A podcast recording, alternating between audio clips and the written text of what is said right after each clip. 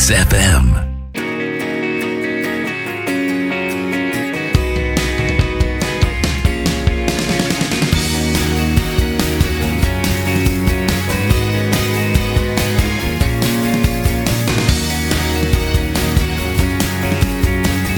Καλημέρα, καλημέρα, καλημέρα. Όπως πάντα, τρεις καλημέρες να πιάσει τόπο τουλάχιστον μία. Αυτή που χρειάζεται ο καθένας μας να πάει τη ζωή του λίγο πιο μπροστά. Σήμερα η μέρα μου ξεκίνησε καταπληκτικά. Είναι πολύ σημαντικό να έχεις ωραίο περιβάλλον, να βλέπεις ωραίους ανθρώπους, να βλέπεις χαμογελαστούς ανθρώπους και πολλές φορές δεν ξέρεις ποιον συναντάς στο δρόμο, δεν ξέρεις ποιον συναντάς στα social media, δεν ξέρεις ποιον βλέπεις. Ένα χαμόγελο, ένα χαμόγελό σου, μια καλημέρα στο γείτονά σου μπορεί πραγματικά να αλλάξει τη ζωή ενός ανθρώπου. Ξεκινάω χαρούμενος, ε, φύση και έργο. Δυστυχώς τα πράγματα όμως γύρω μας δεν είναι και τόσο καλά Δεν είναι τόσο ρόδινα. Θα μου πεις ποτέ δεν ήταν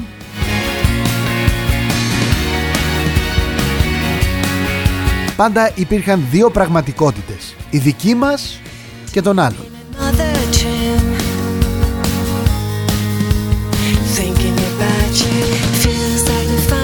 Κάποιες φορές τα προβλήματα μας έκαναν να είμαστε σκυθροποί Μας κάνουν να είμαστε σκυθροποί. Εμάς. Γιατί τα προβλήματα τα δικά μας Για τους άλλους Αυτούς που κυβερνούν Δεν είναι τίποτα.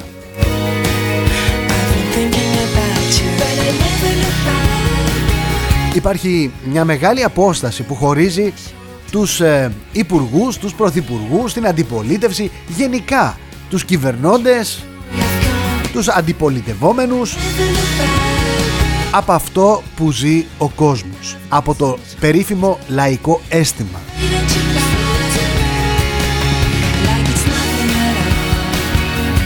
Ο Γιώργος Παπανδρέου έπαιρνε το ποδήλατο και εξαφανιζόταν. Έπεφτε ενίοτε, τον μαζεύαμε. Ε, τώρα ο Μητσοτάκης παίζει τέννις. Γενικά, ο τρόπος ζωής των κυβερνώντων απέχει από τον τρόπο ζωής, τις πεπιθήσεις, το περιδικαίου αίσθημα, από τον βιωμένο πολιτισμό και τη λαϊκή ψυχή. Δεν είναι διαφορετικός ο Μητσοτάκης από τον Παπανδρέου ή από τον Τζίπρα ή από τον Καραμαλή αν θέλετε.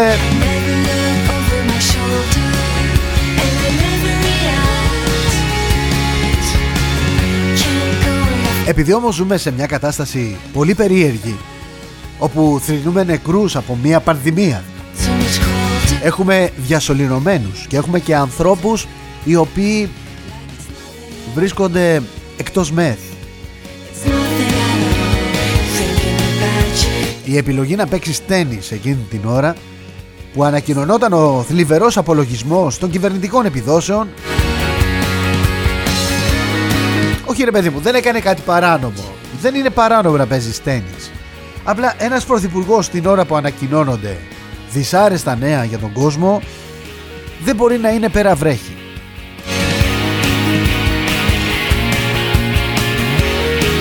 Το νόμιμο δεν είναι πάντα ηθικό. Επίσης το νόμιμο δεν αποτελεί πάντοτε έξυπνη επιλογή ειδικά όταν πρόκειται για άτομα που ασκούν εξουσία.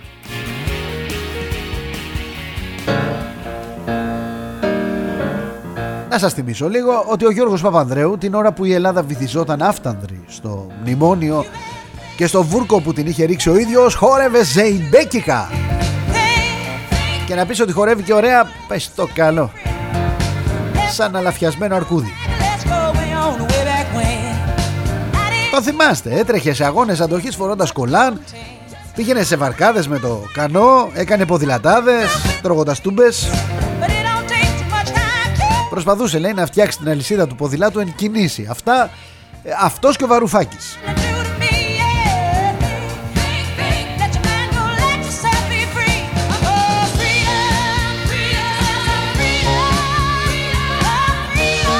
Freedom! Η ελευθερία έχει πολλά εμπόδια.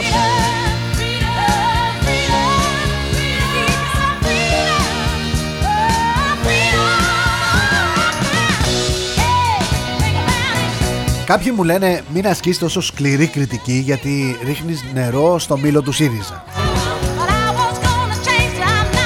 Εγώ ρίχνω νερό στο μήλο του ΣΥΡΙΖΑ μωρέ.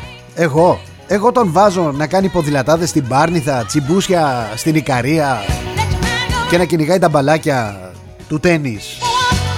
Την ώρα που η ΕΟΔΗ ανακοινώνει ότι θα έπρεπε να παραγγελθούν επιπλέον 93 φέρετρα για τους νεκρούς του 24ωρου από COVID-19. Εγώ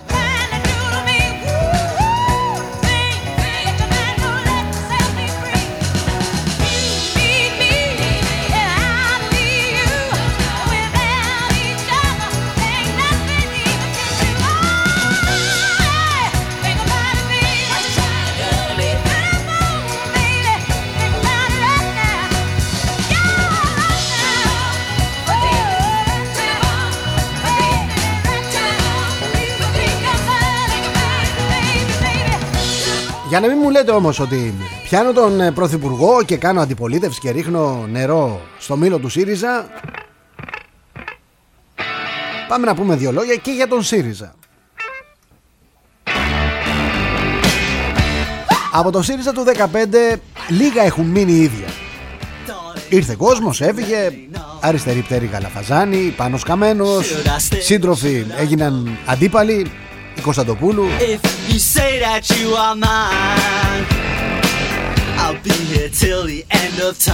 Ο κύριος Κοντονής ο οποίος έχει αποχωρήσει, έχει διαγραφεί.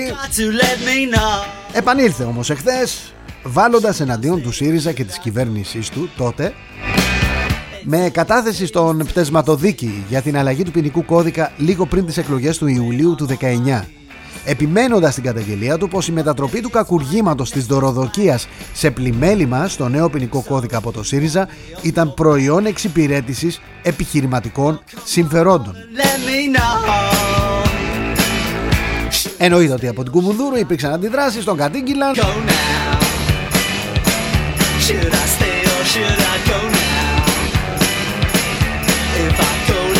Είπαν πολλά. Είπε πολλά ο ένας, είπε πολλά ο άλλος. Σε μια άλλη χώρα, κανονική χώρα, όχι Ελλάδα, δεν είμαστε κανονική χώρα, παιδιά. Δεν είμαστε κανονική χώρα, μην το συζητάμε αυτό.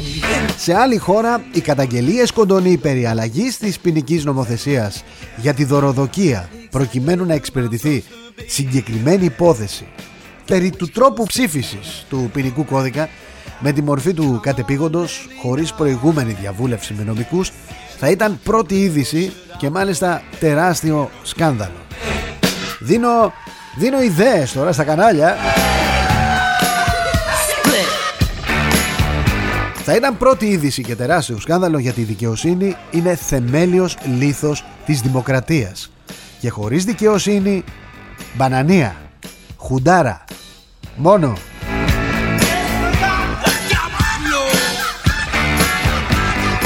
Σε μια τέτοια μπανανία λοιπόν του νότου της Ευρώπης όπως η δική μας όπου η δικαιοσύνη εκτός από το κύρος της έχει χάσει και την ουσία της είναι γνωστό της σπάση εδώ και έτη ότι νόμοι αλλάζουν για να εξυπηρετηθούν οι κάθε είδους απατεώνες που έχουν μαζευτεί σαν τις μύγες σαν τις μύγες γύρω από την κάθε κυβέρνηση αυτού εδώ του τόπου η καταγγελία του Κοντονή δεν είναι τυχαία. Έρχεται μετά τη δολοφονία ενός δημοσιογράφου, ο οποίος προφανώς κατονόμασε όχι μόνο άτομα του υποκόσμου, αλλά γνώριζε και σχέσεις και διασυνδέσεις με αξιωματούχους, όπως είπε.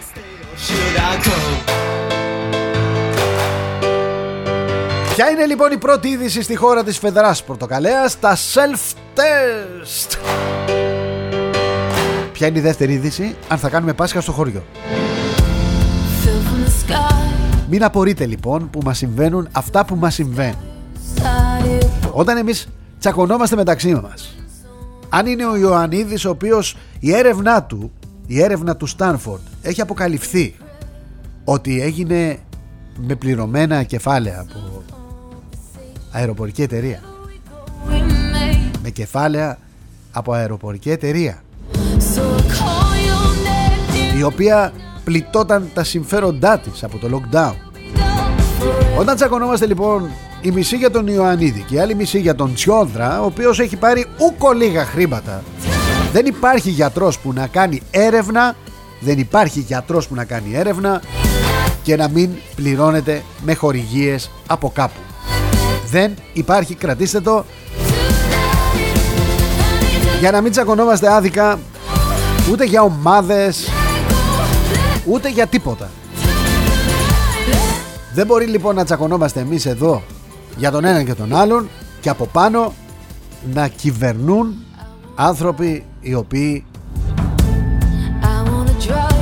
καθορίζουν τελικά την πραγματικότητά μας, την καθημερινότητά μας την υποβιβάζουν μας κάνουν να είμαστε μέσα στη μιζέρια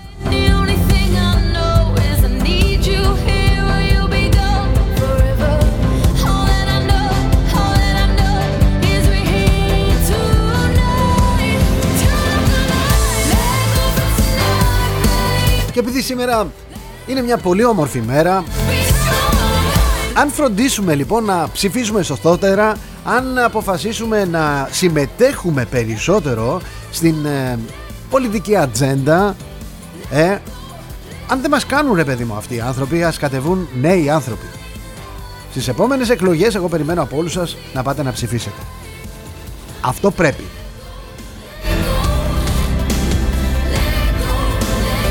Είμαι ο Θοδωρής Τσέλας εδώ στο nextfm.gr και στο opiniononline.eu Χαίρομαι πραγματικά που είμαστε όλοι παρέα. Διαφωνούμε, διαφωνούμε. Συζητάμε. Καταθέτουμε τα επιχειρήματά μας. Προσπαθώ αυτή η εκπομπή να είναι μισή-μισή Από τις 11 έως 11.30 Εγώ λέω την ειδησιογραφία, λέω το σαν σήμερα, λέω τη δική μου άποψη, λέω, λέω, λέω, λέω, λέω αλλά από τις 11.30 μέχρι τις 12 λέτε και εσείς τα δικά σας. Δεν φημώνω κανέναν, φημώνω μόνο αυτούς που στρέφονται εναντίον άλλων ακροατών. Ασυγχώρητο. Πείτε για μένα ό,τι θέλετε. Για όλους τους ακροατές όχι. Λοιπόν πάμε γρήγορα γρήγορα στο σαν σήμερα γιατί το σαν σήμερα χτυπάει την πόρτα του σήμερα. Πάρα πολλές φορές έχει γίνει αυτό. Μην το ξεχνάμε. Χρόνια πολλά Λεωνίδα, χρόνια πολλά Λεωνιδία. Παγκόσμια ημέρα τέχνης. Χρόνια πολλά σε όλους όσοι έχετε γενέθλια Όσοι έχετε μια επέτειο, κάτι. Πάω στο 1825 ο Μεχμέτ Ρεσίτ Κιουταχή πολιορκεί το Μεσολόγγι το οποίο θα πέσει ένα χρόνο αργότερα με την ηρωική έξοδο 1850 έρεται ο ναυτικός αποκλεισμός των ελληνικών λιμανιών από τους Άγγλους εξαιτίας της υπόθεσης Πατσίφικο. 1912 ο Τιτανικός βυθίζεται έπειτα από ένα φοβερό χτύπημα με παγόβουνο στο βόρειο Ατλαντικό.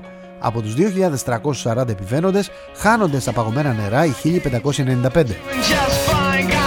1920 η αναρχική Νίκολα Σάκο και Παρτολομέο Βαντσέτη κατηγορούνται ότι σκότωσαν δύο υπαλλήλους κατά τη διάρκεια ληστείας ενός καταστήματος υποδημάτων στο Ματσατσούσες, στη Μασαχουσέτη.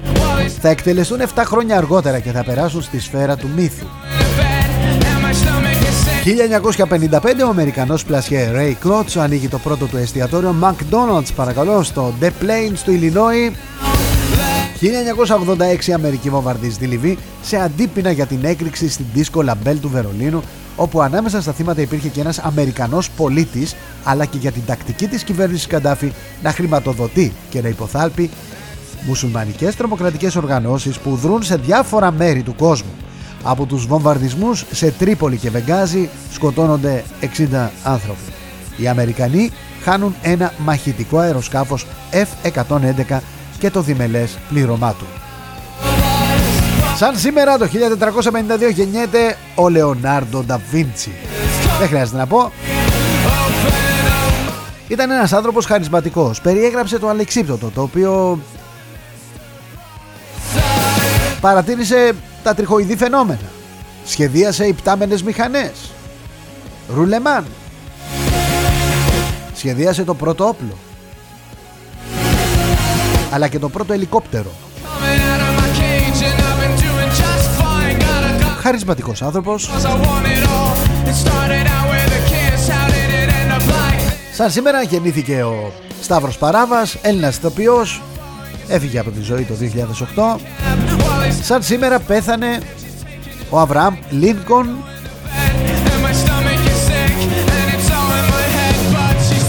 Το 1865 και το 1896 έφυγε από τη ζωή ο Γεώργιος Βυζίνος λογοτεχνικό ψευδόνυμο του Γεώργιου Μιχαηλίδη Έλληνα ποιητή και πεζογράφου. Πάμε να δούμε τώρα τι μας έχει ξημερώσει η μέρα.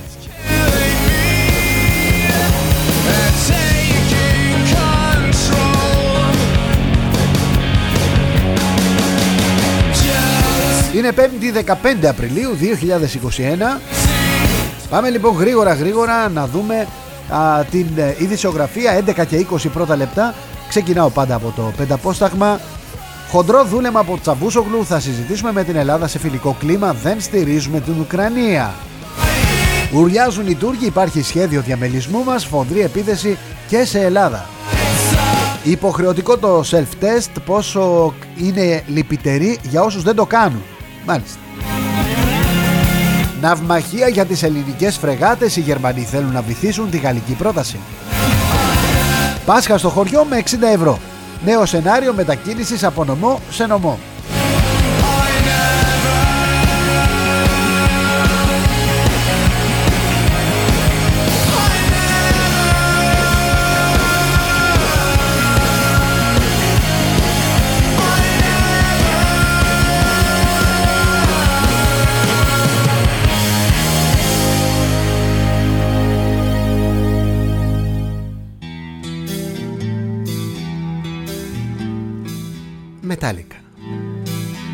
Πείτε μου τώρα ότι δεν παίζουμε την καλύτερη μουσική. Πείτε μου. Ε, Πάω Άι Εφημερίδα. Crash test από Δευτέρα για τον τουρισμό. Ταξιδιώτες από Ευρωπαϊκή Ένωση και πέντε ακόμα χώρες θα έρχονται στην Ελλάδα. Ποιες οι προποθέσει. Νέο εργασιακό νομοσχέδιο. Τι αλλάζει σε ωράρια, συνδικαλισμό, γονικές άδειες. Οι τέσσερις βασικοί άξονες. Πάσχα με self-test στο χωριό. Τι συζητούν οι ειδικοί. Ποιοι εργαζόμενοι θα χρειάζονται self-test από Δευτέρα για να αποσέλθουν στην εργασία τους, αλλιώς πρόστιμο όλη η διαδικασία. Αναβαθμισμένη και με πλούσια ατζέντα επίσκεψη δένδια στην Άγκυρα θα δει Ερντογάν και Τσαβούσογλου. Βασιλακόπουλος να αραιώσουμε το Πάσχα. Προτιμότερο να συνευρεθούμε στα χωριά παρά στα διαμερίσματα. Θεσσαλονίκη κατάληψη για μαθητή που αρνήθηκε να κάνει self-test. Ένταση με μαθητές που θέλουν να λειτουργήσει το σχολείο. Και πάω στο news break. Με Ερντογάν και Τσαβούσογλου στην Άγκυρα σήμερα ο Νίκος Δένδια τι κρύβεται πίσω από τις συναντήσεις. Εξιτήριο για την 25χρονη έγκυο που δέχτηκε επίθεση με καυστικό υγρό στην Κυψέλη. Νατάσα Παζαΐτη έτσι γιόρτασε τα 55 της γενέθλια. Καμπραβέλος δεν συζητάω για Πάσχα στο χωριό, δεν έχουμε που να βάλουμε τους ασθενείς. Σπύρα είχε ρημάξει τους καταλήτες από αυτοκίνητα στη Θεσσαλονίκη. Μας δούλεψε ψηλό γαζί ο διορισμένος πρόεδρος της Λιβύης και Απόστολος Καμιτσάκης. Ήμουν σε μια ακρόαση και μου ζητήθηκε γυμνό το οποίο δεν έστεκε.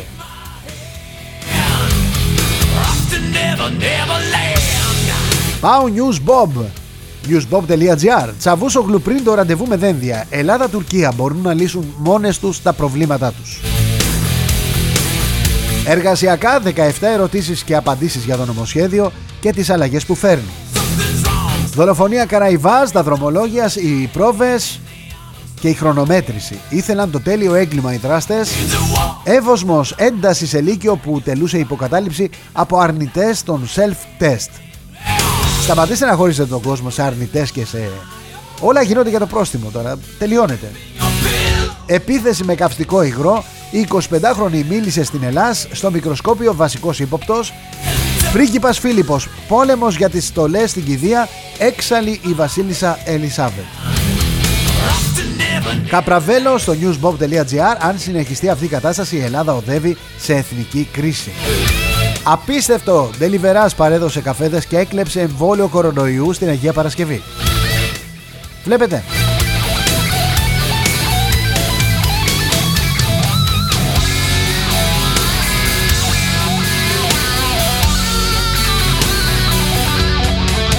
Βρισκόμαστε 100 ημέρες πριν από την έναρξη των Ολυμπιακών και η ακύρωσή τους δεν έχει ακόμα αποκλειστεί. Κρατήστε το. Πάω Hellas Journal. Υπό τη σκιά κομπασμών και απειλών η συνάντηση δένδια με Ερντογάν. Εμπριστική ρητορική για Κύπρο και Ανατολική Μεσόγειο. Ζουχτερά πρόστιμα για το self-test. Ποιοι εργαζόμενοι το κάνουν υποχρεωτικά από Δευτέρα. Η Ουκρανία θα μπορούσε να προκαλέσει μεγάλο πόλεμο και ένα ιστερόγραφο για τον Ερντογάν και το Δένδια. Η Γαλλία υφίσταται επίθεση από τη Ρωσία. Για δεύτερο κύμα κατασκοπίας μιλά η Le Monde. Η αεροπορική υπεροχή του Ινίοχου που εκνευρίζει την Άγκυρα, οι hot περιοχές του FIR που πετούν οι σύμμαχοι. Και ο Μπέρνι Μάντοφ, αυτούργος της μεγαλύτερης χρηματιστηριακής απάτης, απεβίωσε σε ηλικία 82 ετών.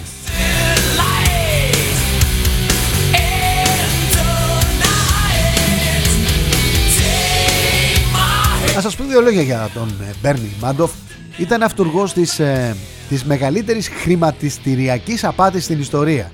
Μιλάμε για πολλά, πολλά δισεκατομμύρια, δεκάδες δισεκατομμύρια. Πέθανε ενώ εξέτειε ποινή κάθριξης 150 ετών και ήταν κλεισμένο στο σοφρονιστικό ίδρυμα της Βόρειας Καρολίνας.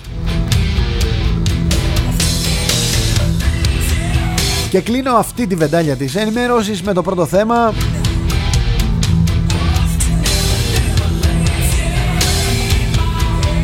Θα τα λύσουμε μόνοι μας. Δεν χρειαζόμαστε ε, διαμεσολαβητές για να συζητήσουμε με την Ελλάδα, λέει ο Τσαβούσογλου. Self-test σε ποιους κλάδους είναι υποχρεωτικά από Δευτέρα, εργασία μόνο με αρνητικό αποτέλεσμα. Θεσσαλονίκη, δύο μαθητές αρνητές στο self-test έκαναν κατάληψη σε σχολείο, πιάστηκαν στα χέρια με συμμαθητές τους. Αγία Παρασκευή, Ντελιβεράς παρέδωσε καφέδες στο κέντρο υγείας και έκλεψε εμβόλιο COVID. Όλο το μπουκαλάκι. Δεν το έχουν βρει ακόμα το μπουκαλάκι, εντάξει, μπορεί να το έχει πετάξει. Η Ελευθερία Ελευθερίου έφυγε με δάκρυα από το Survivor. Δυστυχώς. Γενικά δεν ξέρω ποιοι βλέπετε Masterchef και Survivor και όλα αυτά τα τηλεπαιχνίδια GNTM δεν ξέρω πως τα λένε Να ξέρετε ότι όλα αυτά τα, τα τηλεπαιχνίδια στηρίζονται στην κλειδαρότρυπα Στεκόμαστε στην κλειδαρότρυπα και βλέπουμε τη ζωή των άλλων.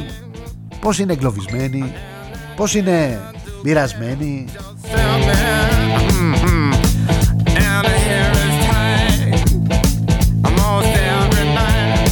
Πώς πλακώνονται, πώς τσακώνονται. Όταν θα βγουν έξω βέβαια θα έχει καταργηθεί το οκτάωρο. Και θα έχουμε προκόψει γενικότερα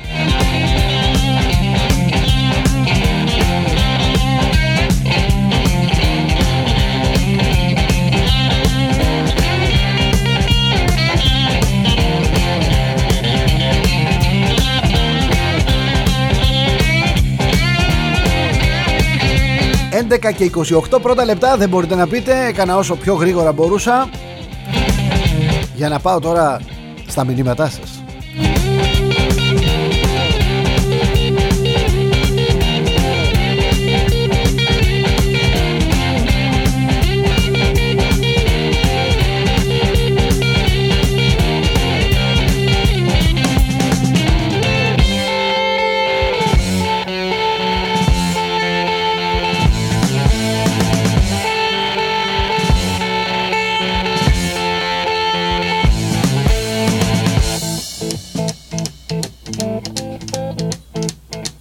'Καλημέρα Γιώργο. Μην απορείς μου λέει Πώς το λένε μωρέ; Παίζει τένις. Όταν ψηφιζόταν Όταν ε, υπογραφόταν οι πρέσπες Είχε πάει για σκι. Στο lockdown κάνει ποδηλατάδα Την έχει γραμμένη την Ελλάδα Και τους Έλληνες Που τους βρίσκεται όμως Και τους ψηφίζεται. Μετά τον Καποδίστρια δεν υπήρξε ούτε ένας ξεφτύλας. Πολιτικός που να αγάπησε το ελληνικό έθνος και την Ελλάδα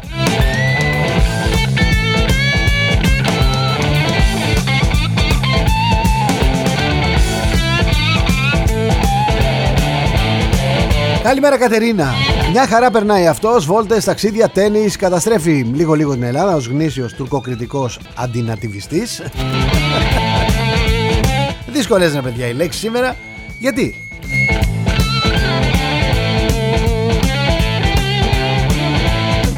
Καλημέρα Ελευθερία Με το περίφημο όνομα έτσι είναι κοροϊδά εσείς να φοβάστε και να μην ξέρετε τι σας ξημερώνει με την τρομοκρατία των εμβολίων του κορονοϊού και αυτός ανέμενος να παίζει τένις. Τι σας άξιζε νομίζετε, κάτι καλύτερο; Πάντα ήμουν αντίθετος σε αυτό το, το κήρυγμα, το να στέκεσαι απέναντι σε όλους τους άλλους. Με αυτόν τον τρόπο δεν παίρνεις δίπλα σου κανέναν ελευθερία. Λάθη έχουμε κάνει όλοι, λάθη κάνουμε όλοι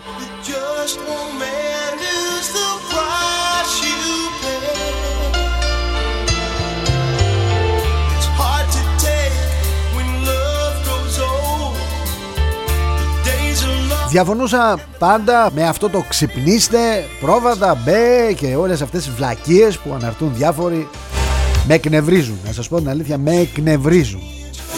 Λες και αυτοί γεννήθηκαν ας πούμε με τη θεία επιφύτηση. Δεν κάναν λάθη, δεν ψήφισαν κανένα από τα συστημικά κόμματα, δεν μας φόρτωσαν κανέναν πολιτικό ποτέ.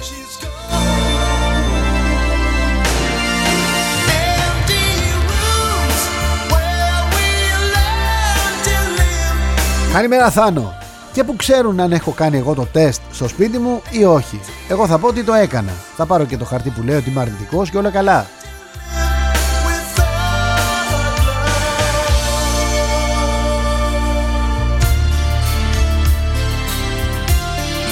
Καλημέρα Γεράσιμε. Μόνο οι Ναζί είχαν υποχρεωτικές ιατρικές εξετάσεις και πειράματα σε ανθρώπους. Δεν έχω λόγια.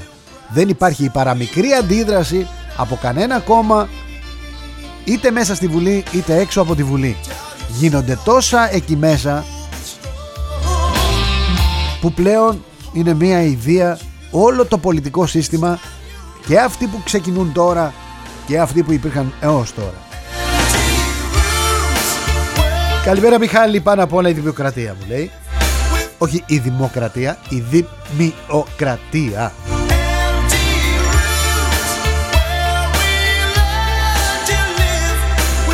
Γεια σου Φίλιππε, ο Σουλτάνος μου λέει εντός εισαγωγικών ζορίστηκε βλέπω το στέγο Αιγαίο να γεμίζει με δεκάδες αεροπλάνα Μισό λεπτάκι λίγο, το χάσα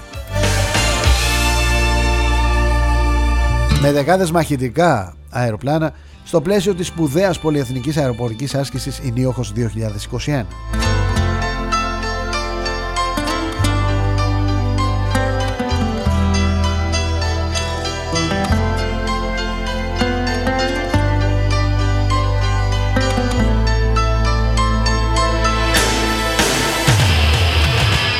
τουριστική σεζόν ξεκινά σε λίγο διάστημα και ε, είμαι σίγουρος ότι θα δούμε εικόνες από παραλίες, μπαρ, σοκάκια από τα νησιά μας, από τη Μύκονο.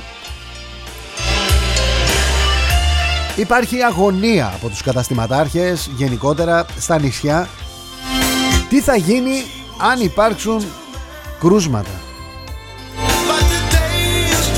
Αν υπάρξουν μολύνσεις από την ίωση.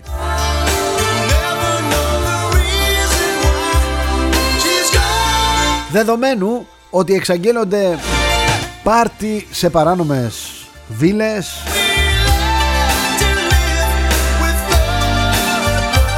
Μιλάμε για εκατομμύρια φοροδιαφυγής.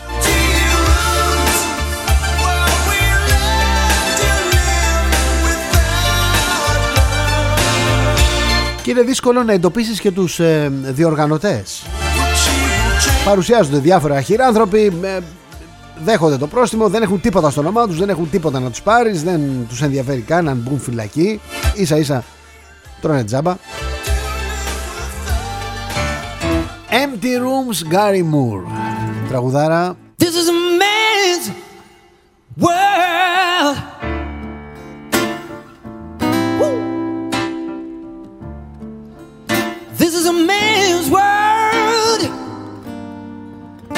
but it would be nothing. Nothing without a woman or a girl.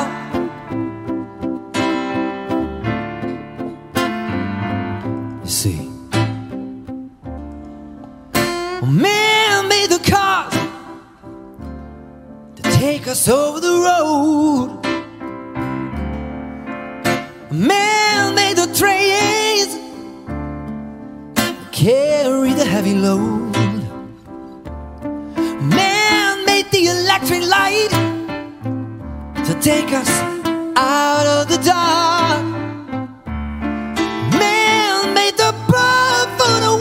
Θα πω μια μεγάλη αλήθεια. No, maybe uh, this is a man's. Η δουλειά μου στην τηλεόραση μου έδωσε αρκετά χρήματα. But it won't be nothing. Σαφέστατα πολύ πολύ πολύ λιγότερα μου έδωσε το ραδιόφωνο. Μπορώ να πω ότι το ραδιόφωνο το πληρώνω. Αλλά το ραδιόφωνο το λατρεύω. Γι' αυτό. Στο ραδιόφωνο μπορώ να ακούσω τη μουσική που αγαπώ και που αγαπάτε κι εσείς. Cause man made them toys And after man makes He makes all that he Μου φωνάζει εδώ ο Σπύρος μου λέει να σου πω αυτό το μισάωρο είναι δικό μας Άσε τα δικά σου μου λέει Διάβασε τα μηνύματα Σου έχω στείλει τρία μου λέει και δεν το διάβασες Και δεν έχεις διαβάσει κανένα This is a man's Set a man's world But it won't be nothing Without a woman or a girl No, no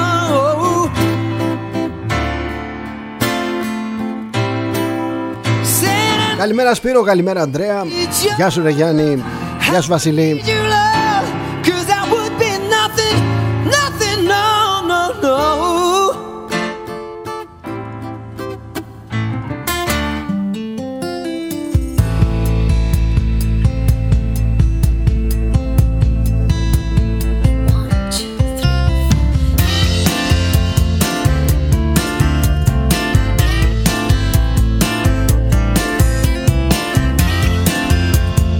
Ελλάδα 2021 μου λέει ο Ανδρέας. Γονείς κάνουν μήνυση στο διευθυντή του σχολείου που εφαρμόζει υπουργική απόφαση και λένε ότι το self-test είναι ιατρική πράξη τη στιγμή που για να γράψουν το παιδί τους στα σχολεία πήγαν και το βιβλιάριο υγείας. Μαθητές κάνουν κατάληψη στο σχολείο εφαρμόζοντας στην πράξη. Τα δικά τους πολιτικά πιστεύω και τα πιστεύω των γονιών τους εμποδίζοντας τους άλλους μαθητές να κάνουν μάθημα θα ήταν ενδιαφέρουσα μια έρευνα σε γονείς και μαθητές άλλων κρατών αν λειτουργούν με αυτόν τον τρόπο. Αν για παράδειγμα μαθητές άλλων κρατών ξέρουν τη λέξη κατάληψη ή αν οι γονείς τους κάνουν μήνυση στο διευθυντή του σχολείου. Παρακμή ΣΥΡΙΖΑ.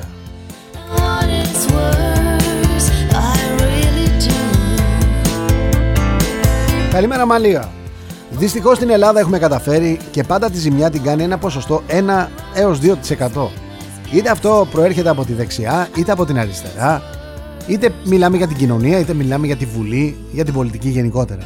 Γενικά τα μέτρα που έχουν ληφθεί για τον κορονοϊό είναι από ανεπαρκή έως γελία. Πάρα πολλές φορές.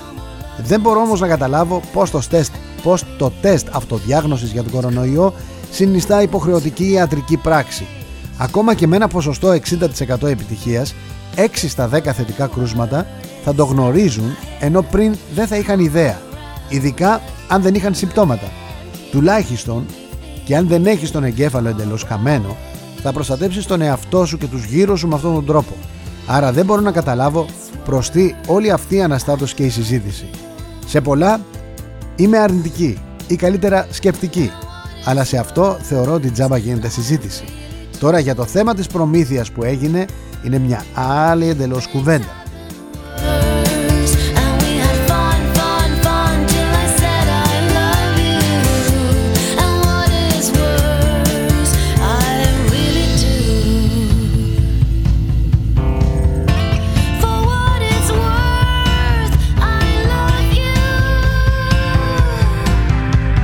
Γιάννη μου καλημέρα Όταν αγράμματοι μου λέει και ψυχανόμαλοι έχουν γνώμη και άποψη επί παντός του επιστητού Ακόμη και για ιατρικά θέματα. Μιλάμε για ανθρωποειδή.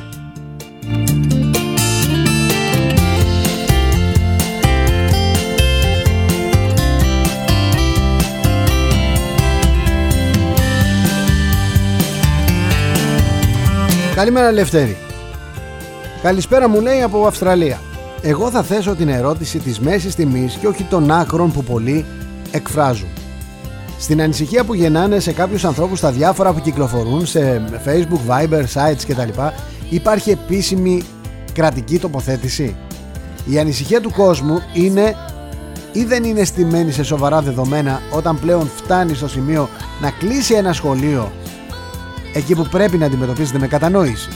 Εφόσον λοιπόν απαντηθούν όλα τα σοβαρά και ασόβαρα, μετά απλά ένας εισαγγελέας μαζεύει όλους αυτούς που διασκορπίζουν τα fake news και, στην, και στις προεκλογικές καμπάνιες πατώντας πάνω στο πιο σοβαρό συνέστημα ενός γονιού, την προστασία του παιδιού του.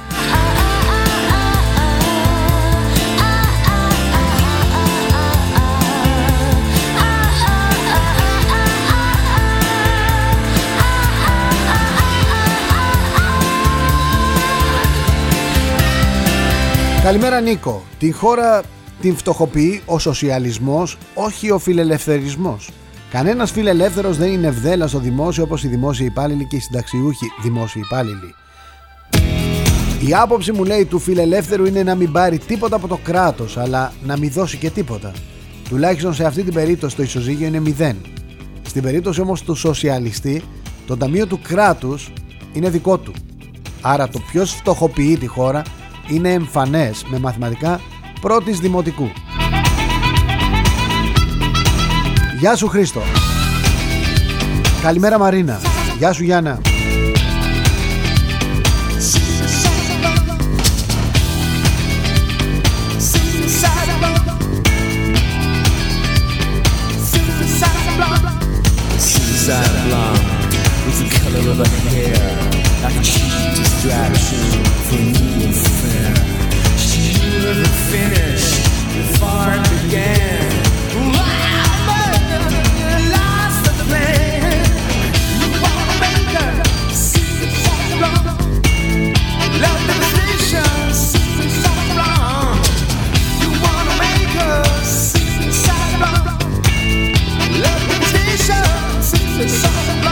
Έλα Σπύρο θα διαβάσω, θα διαβάσω.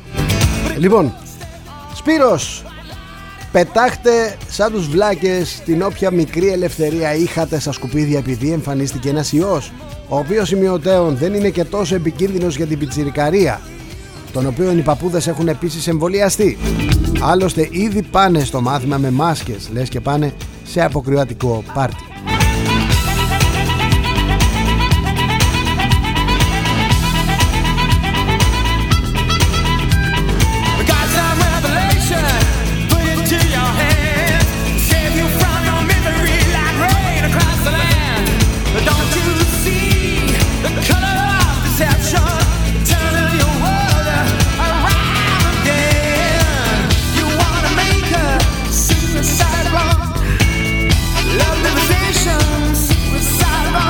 Καλημέρα Αλέξη.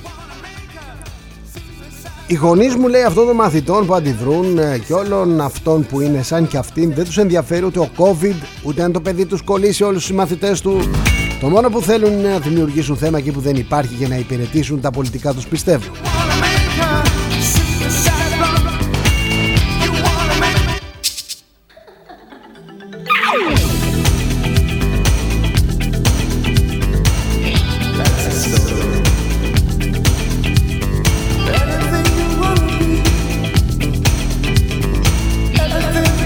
να βάλω σε μια σειρά τα μηνύματα που έρχονται, αλλά έρχονται, έρχονται συνέχεια και με μπερδεύουν. Οπότε θα αρχίσω να διαβάζω ό,τι βλέπω.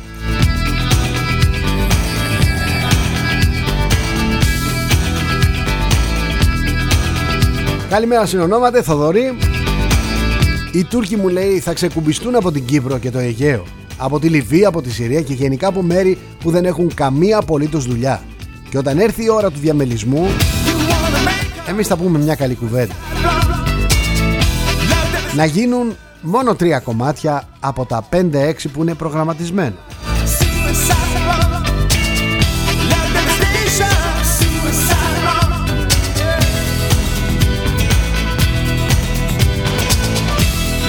Καλημέρα Χρήστο.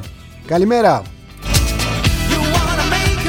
Ο Τσαβούσογλου μου λέει εκπέμπει μια έμφυτη ηλικιότητα. Μου θυμίζει τα παιδιά στο σχολείο που τα καρπαζώναμε για να περνάμε καλά και αυτοί γέλαγαν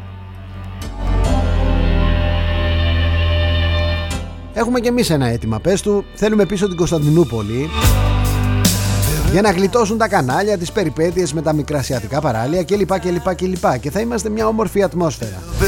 Θα προσφέρουμε 50% έκπτωση στις διακοπές των Τούρκων και θα τους βοηθήσουμε και στο εμπόριο. Τι άλλο να κάνουμε;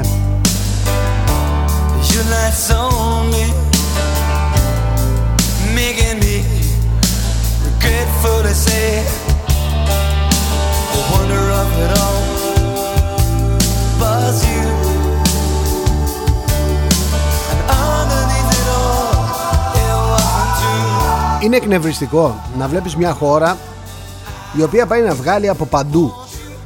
Από παντού όμως έτσι. Θα πηγαίνουμε λέει στο, στο χωριό με 60 ευρώ. Δηλαδή να πληρώσουμε 60 ευρώ για να μπορούμε να μετακινηθούμε το Πάσχα από νομό σε νομό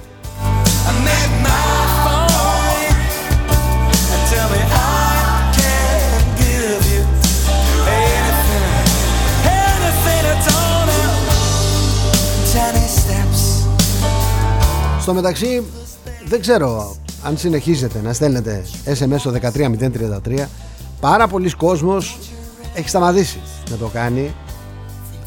Καλό είναι να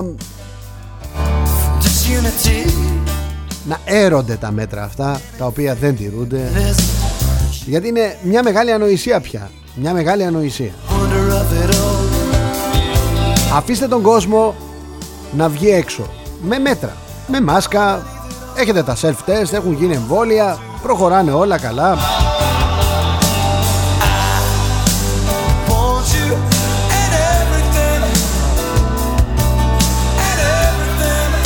Δεν υπάρχουν λόγοι λοιπόν για απαγορεύσεις, για μετακινήσεις.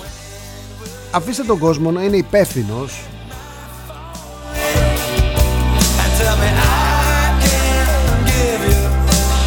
Δεν μπορεί να επιβάλλεις 60 ευρώ σε μια οικογένεια με 4 άτομα που θέλει να πάει στο χωριό το Πάσχα, δηλαδή 4, 6, 24, 240 ευρώ.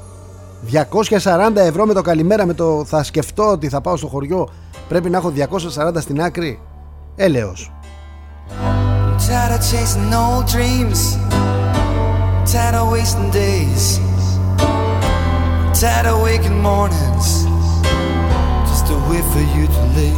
Γεια σου Τάκη Στους αλλοδαπούς θα κάνουν τεστ, στους γύφτους θα κάνουν τεστ. Δηλαδή, εγώ που δεν έχω ούτε βήχα να πληρώσω και τα διόδια και τα βατζιλίκια 60 ευρώ και όλα αυτά επειδή κάποιοι κάποτε ψηφίσανε το γιο του Μητσοτάκη από το ένα λαμόγιο στο άλλο, τώρα τους έχει βάλει να κάνουν το self-test μόνοι τους και στα κακόμοιρα τα παιδιά για τέτοια παράνοια μιλάμε.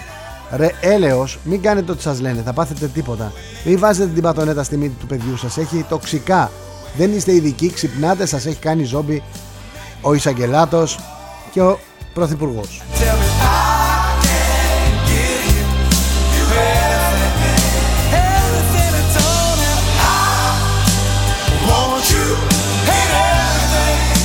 Γεια σου Αριστομένη.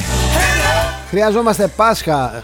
Χρειαζόμαστε σχέδιο για το Πάσχα Σχέδιο για τα μαγαζιά Σχέδιο για την εστίαση Σχέδιο για τα τεστ Σχέδιο για τα εμβόλια Σχέδιο, σχέδιο, σχέδιο διαχείρισης της κατάντιας μας. Κράτος από την αρχή να φτιάχναμε Τόσα σχέδια δεν θα χρειαζόμασταν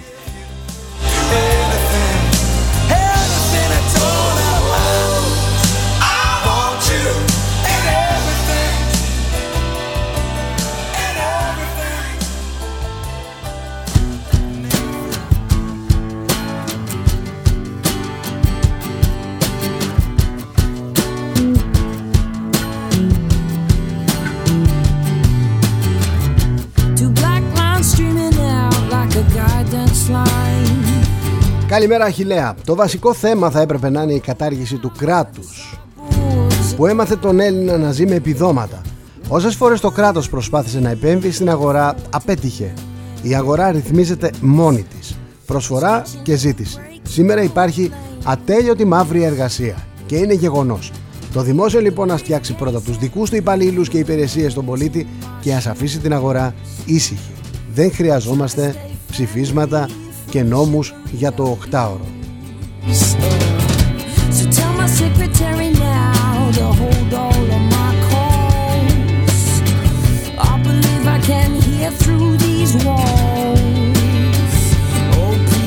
Γεια σου Αντώνη. Ακούω ότι ο εργαζόμενος είναι σκλάβος. Ο εργαζόμενος είναι σκλάβος Ο εργαζόμενος είναι σκλάβος. Εμένα ένας εργαζόμενος μου κοστίζει 1500 ευρώ. Αυτός είναι μισθός δούλου Είναι μισθός σκλάβου; Για να βγάλω εγώ 1500 Δουλεύω και τις δύο βάρδιες που δουλεύουν δύο εργαζόμενοι μου.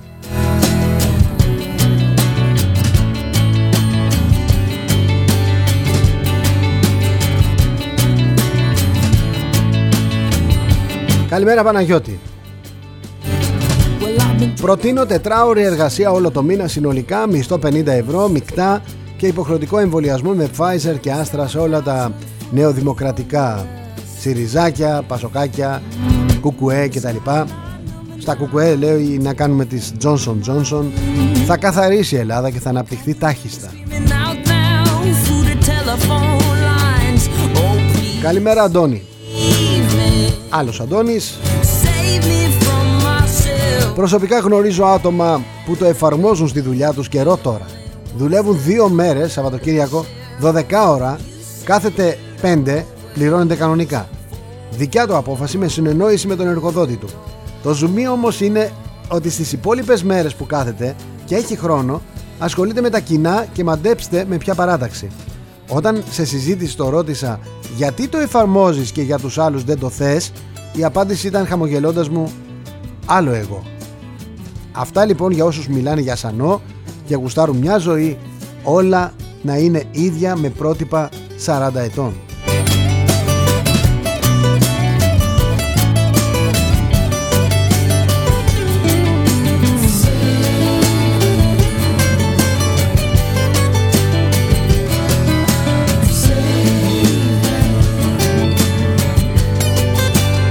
Καλημέρα Ελισάβετ Σε λίγο μου λέει που θα κλείσουν όλοι οι μικρομεσαίοι σε όλους τους τομείς και θα μείνουν μόνο οι πολυεθνικές οι οποίες αναφέρονται απευθείας στους Εβραιογερμανούς τραπεζίτες ξαναμιλάμε για 8 ώρα και για 4 ώρα.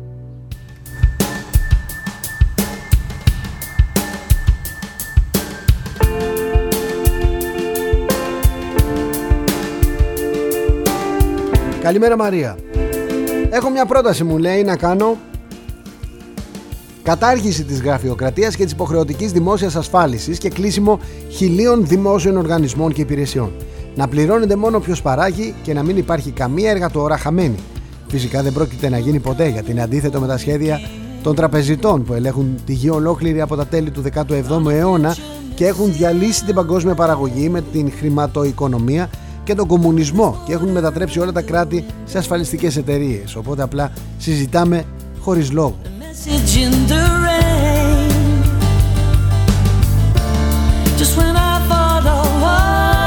Θα σου πω ότι προς, προς το δημόσιο συμφωνώ ότι χρειάζεται ένα σημάζεμα.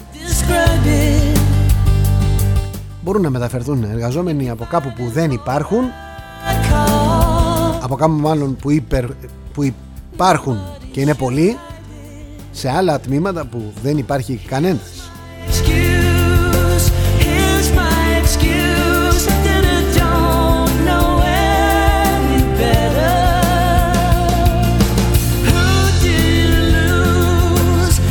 Γεια σου ρε Σπύρο, οι εργαζόμενοι θα κάνουν ότι εργάζονται, οι εργοδότες θα κάνουν ότι πληρώνουν. Δύσκολες μέρες έρχονται, πιο δύσκολες από αυτές που περνάμε τώρα.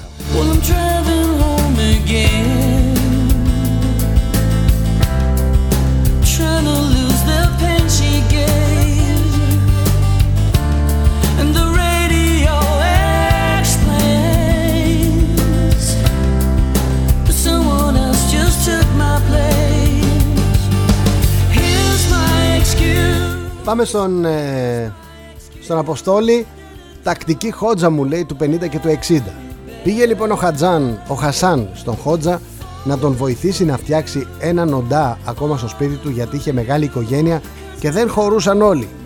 Θα σε βοηθήσω του λέει ο Χότζας αλλά πρώτα θα κάνεις ό,τι σου πω. Βάλε και το σκύλο σου στο σπίτι και έλα σε τρεις μέρες να μου πεις.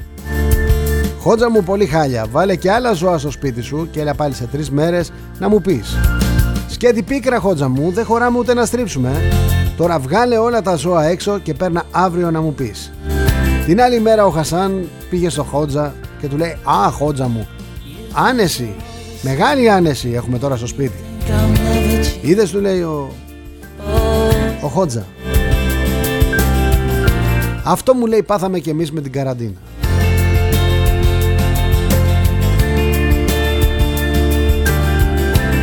Καλημέρα κύριε Σωτηρίου. Υπάρχει μου λέει έστω και ένας ξενοδόχος που να έχει σίγουρες κρατήσεις για αυτό το καλοκαίρι.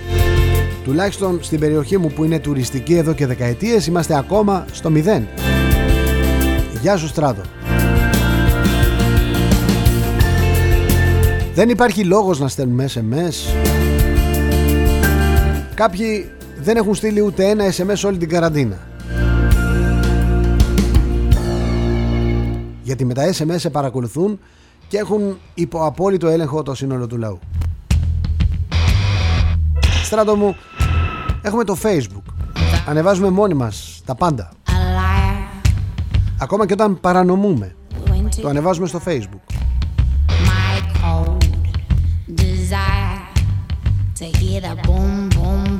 Ε, δεν είναι λίγοι εκείνοι που ανεβάζουν ότι τρέχουν με το αυτοκίνητό τους ας πούμε 300 χιλιόμετρα την ώρα Δεν είναι λίγοι εκείνοι που ενώ δεν επιτρεπόταν το ψάρεμα. Πήγαν για ψάρεμα και ανέβασαν και selfie. Ανέβασαν και την ψαριά.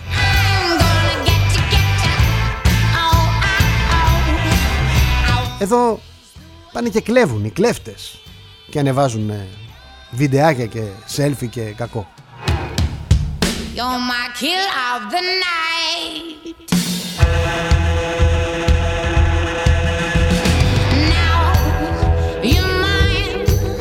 Γεια σου ρε Γρηγόρη. Μ' αρέσει το χιούμορ. Μπορούμε να βάλουμε τον κόσμο να φοράει μπροστά στο στήθος του μια κάρτα Κρεμασμένη με λουράκι από το λαιμό. Μια εμφανή κάρτα με ένα V Όχι V for Vendetta Αλλά V for Vaccinated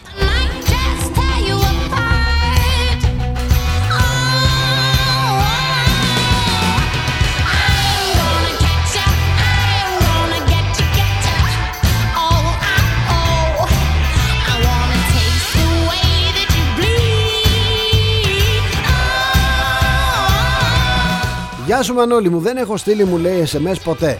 Όλον τον χρόνο της καραντίνας δεν φόρεσα μάσκα ποτέ, εκτός από το σούπερ μάρκετ για να μην δίνω στόχο. Πάω όπου θέλω, ό,τι ώρα γουστάρω και δεν δίνω λογαριασμό σε κανέναν ποτέ.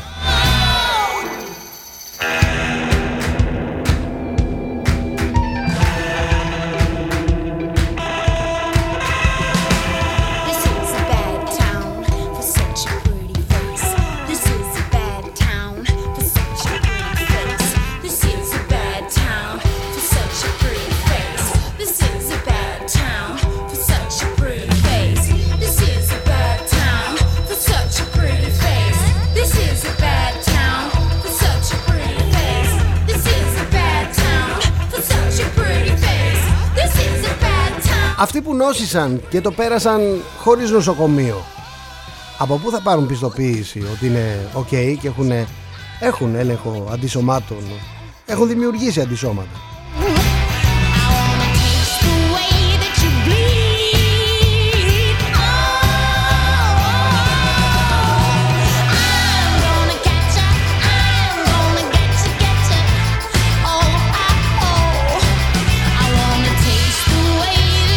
Καλημέρα Φίλιππε.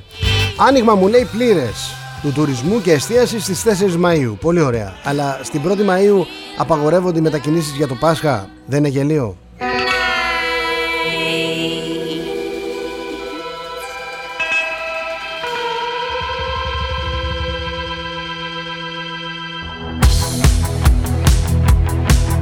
Τελειώσαμε και για σήμερα θα τα πούμε πάλι αύριο Αύριο λίγα λεπτά μετά τις 11 εδώ σας περιμένω στο γνωστό μετερίζει, στο γνωστό ραντεβού.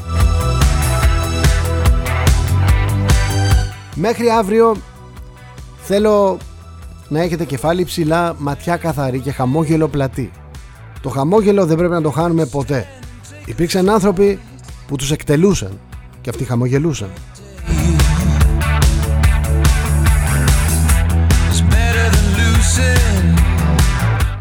Ό,τι χάσαμε στη φωτιά θα το βρούμε σίγουρα στη στάχτη.